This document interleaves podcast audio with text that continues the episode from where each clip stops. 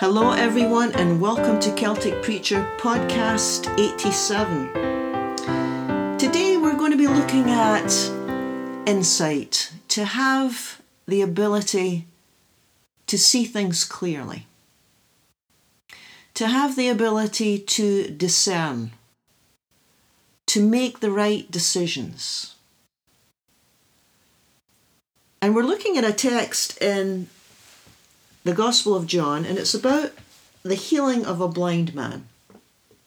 But as we go into this text, we'll see how very relevant it is for today because it's not just about the healing of Bartimaeus' physical sight, it's also about Bartimaeus, the blind man, gaining insight and wisdom as he goes along throughout this whole narrative. And as you know, we all need wisdom and insight, especially during these days as we continue to shelter in place. But before I tell you about Bartimaeus, I want to tell you about John Newton. I once was lost, but now I'm found, was blind, but now I see. The guy who wrote Amazing Grace, you'll recognize the line. Well, this story of the healing of Bartimaeus the blind man, it must have been one of John Newton's favourite stories, possibly because a similar thing happened to him. Now, of course, John Newton wasn't physically blind, but he was certainly spiritually blind. He was blind to the right way of living. He was blind to God's ways, another another way of saying it. And what's interesting about Newton is it, it took John Newton many, many years to come around to God's way of viewing people and the world. Now, he was born in 1775 and he worked on the slave ships. And the story is that on one particularly bad storm off the coast of Ireland, he had this spiritual awakening. The ship was filling up with water. He called out to God. Some cargo shifted and filled the hole in the ship, and they drifted to safety. And this marked the beginning of his faith. He's 23 years old, right? Remember the line Amazing grace, how sweet the sound that saved a wretch like me. Now, I'll tell you why I find this fascinating. This next piece. He didn't immediately renounce the slave trade. It wasn't that cut and dry. Most big life changes take a long, long time to work out.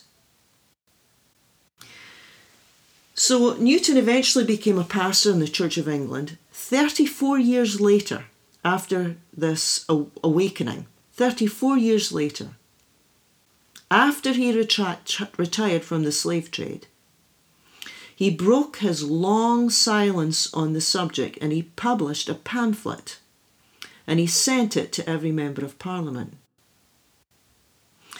And then he became an ally of Wilberforce, who was the leader of the parliamentarian group to abolish slave trade in Britain. Now, that all happened in 1807. So, what that means is, is that Newton lived to see slavery abolished. However, he's been criticised for his long silence. Why did it take him so long to do the right thing? Why didn't he change faster? What's with the long delay? He's 23 when he has this encounter with God, and it takes him 30 plus years to take a public stand on slavery. Now, I think that John Newton is showing us how difficult it is, really, for us to come to terms with Jesus' teaching. It just takes a long time to sink in. And if you, we're going to be looking at John chapter 9. And it's a story of a healing of a blind man called, his name was Bartimaeus. But it's not simply about physical sight.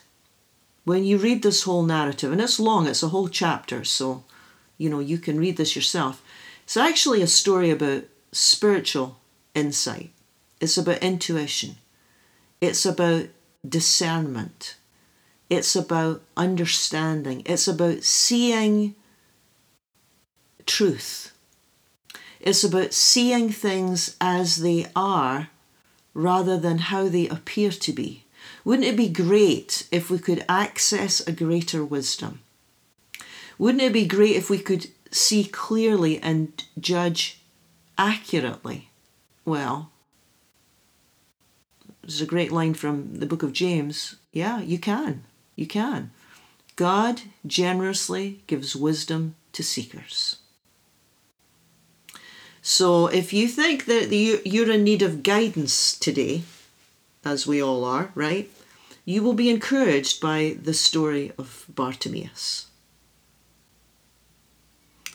It's interesting that wisdom is so often a change in perspective, a change of mind. Now, again, it seems to be the way for many of us. It takes a long time to change. It takes a long time for us to understand and to give up our old ways of thinking. And it makes sense. It's, I mean, it's not easy if you've thought something your whole life, if you've believed something your whole life, to suddenly change and be open to something new. That's going to be difficult.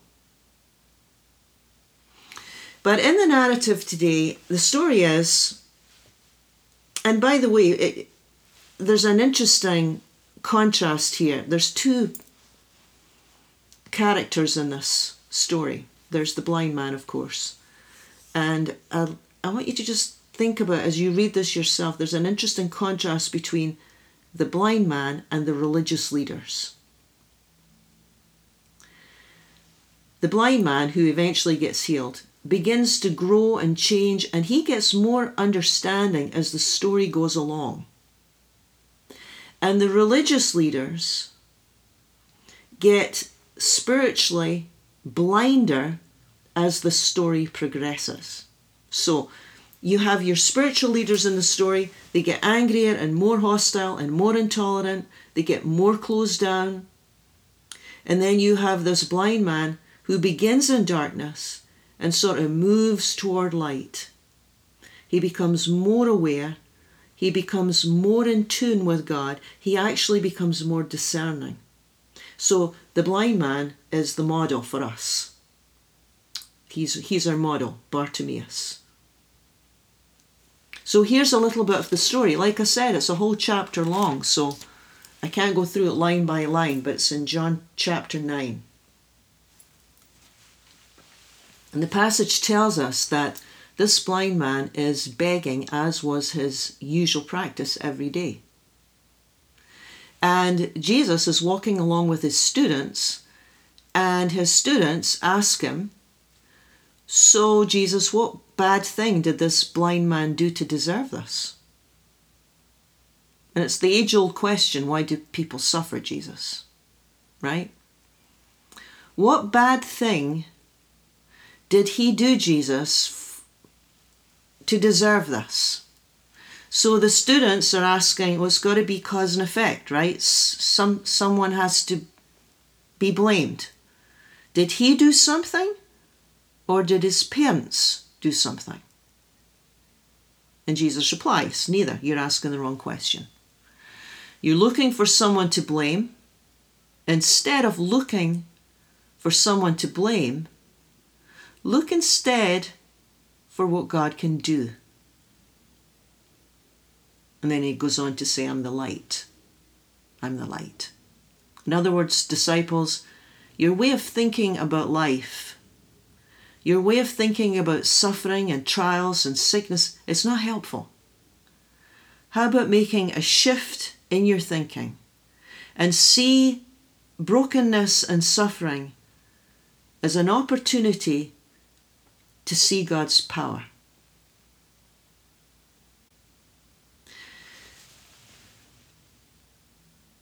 And the narrative goes on to tell us that Jesus spits on the ground, made some mud, and puts it on the blind man's eyes. Go wash in the pool. Jesus instructs him. And the blind man did as he was told, and he receives a sight. Now, this man, just want you to note a couple things in this text that's interesting. This blind man didn't ask for healing. So that would tell us people don't have to ask before God meets them. There's no understanding at the front end of the story that this man had any faith at all for healing. The man doesn't even know who Jesus is at the front end of the story. So, just in the first seven lines, it's told us bad things don't happen because God is punishing us. People don't get sick because they've done something morally wrong. Sickness isn't doled out as a divine punishment. And all this would have been something that these first students would be talking about because that was the that was their cultural understanding 2000 years ago. And Jesus is coming in and he's saying, "No. However you've been taught, however you think about suffering and sickness, is wrong. How about seeing brokenness as an opportunity to see God's power at work. It's quite a thought, isn't it? I mean, it's quite a thought. Basically, what Jesus is doing is he's, he's reframing suffering and unfairness and sickness and disappointment in the first seven verses. He's given most of us an entirely new way of thinking about life. Now, I'm going to suggest that for the majority of us, we're going to be like John Newton, and it's going to take us a lifetime to grow into this teaching. Imagine if so called trials and suffering and tribulation and difficulties could be the vehicle God uses to show us something about ourselves and others and the world. What if this shelter in place could teach us more about sheltering in God and more about loving others? I mean, how far could you press the teaching? How far could you push this? Let me push it further. Could the cross which is the death of Christ. Could the cross, the death of Christ, be the ultimate example of bringing good out of suffering? Could, could that be what the cross is showing us? See, the, the healing of the blind man seems to hint at all of this kind of wondrous truth the first story, when you read the account, when you just read it through, the first account is, is, is an account of healing. But underneath this is the subtext. And there's more to it than the healing of a blind man 2,000 years ago. It's like Jesus is the light of the world. Jesus brings light to darkness, and there's a lot of darkness in the world, right? We don't always see ourselves and others and the circumstances we find ourselves in facing the light. Yeah. We can we can read things in that are not true. We can read things we can assume things that are not true. Disciples such a classic example. Well, he must have done something to deserve this. Who can we blame? No.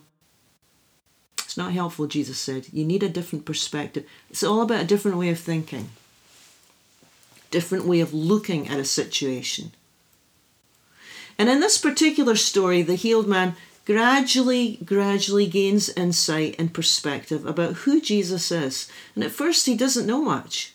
His neighbours ask him in verse 9, How can you see? How is it that you can see now? He said, This man Jesus put mud in my eyes. Verse 11. And then the religious leaders who dislike Jesus, who are completely hostile to his radical, unorthodox ways of viewing God, the religious leaders who dislike him say, come up to the Bartimaeus and say, Who healed you? And he says, This Jesus did. He's a prophet. Verse 17. And then later on in the story, Jesus approaches Bartimaeus a second time. And in verse 38, Bartimaeus calls him Lord. And, and, and I just point that out because as time goes on, Bartimaeus gets more insight and his perspective changes. He starts off in the dark and he ends up in the light. He's, he becomes more open to thinking about things in new ways. The religious leaders, by the way, are the opposite. They're completely unwilling to change their minds. They are locked into their old ways of thinking. They're rigid in their thinking. They're unable to bend. They're inflexible. The end result of that is control and fear. It's all fear based. Fear based thinking. And in the story, they take the path of hostility. They get angrier, they get darker, they get more frustrated as time goes on. Yeah. So it's like rather than spend time asking why or what if, what will happen, Jesus is teaching a better question is where's God in this? Where's God in this? And you will see God work in people who look toward the light. This is where you will see the glory of God. Now, even to be able to ask this question, you know, um, where is God in this? Even to be able to be able to ask this question takes a huge shift because all the defenses have to be lowered. It's like, God, would you have me change the way I'm thinking about this time? Am I seeing things in the right light? Open my eyes. Open my eyes. Give me a glimpse of a better way of viewing my situation at this moment in time. Help me to walk by faith and not by sight. Help me to walk by faith and not by sight. And you know, faith, I think, is very, very practical. It's very practical. It doesn't have to be um, massively difficult. Faith is things like limit the amount of time you listen to the news. We don't want to be ignorant, but neither, we don't want to be filled with fear. We want to walk by faith, reach out to another person in whatever way. It could be a phone call, it could be an email, it could be a text, it could be helping someone get groceries that can't get groceries. It helps you as well as the other. It could be going outside and planting something. It could be singing amazing grace. That's what faith looks like. Faith is doable. It's doable.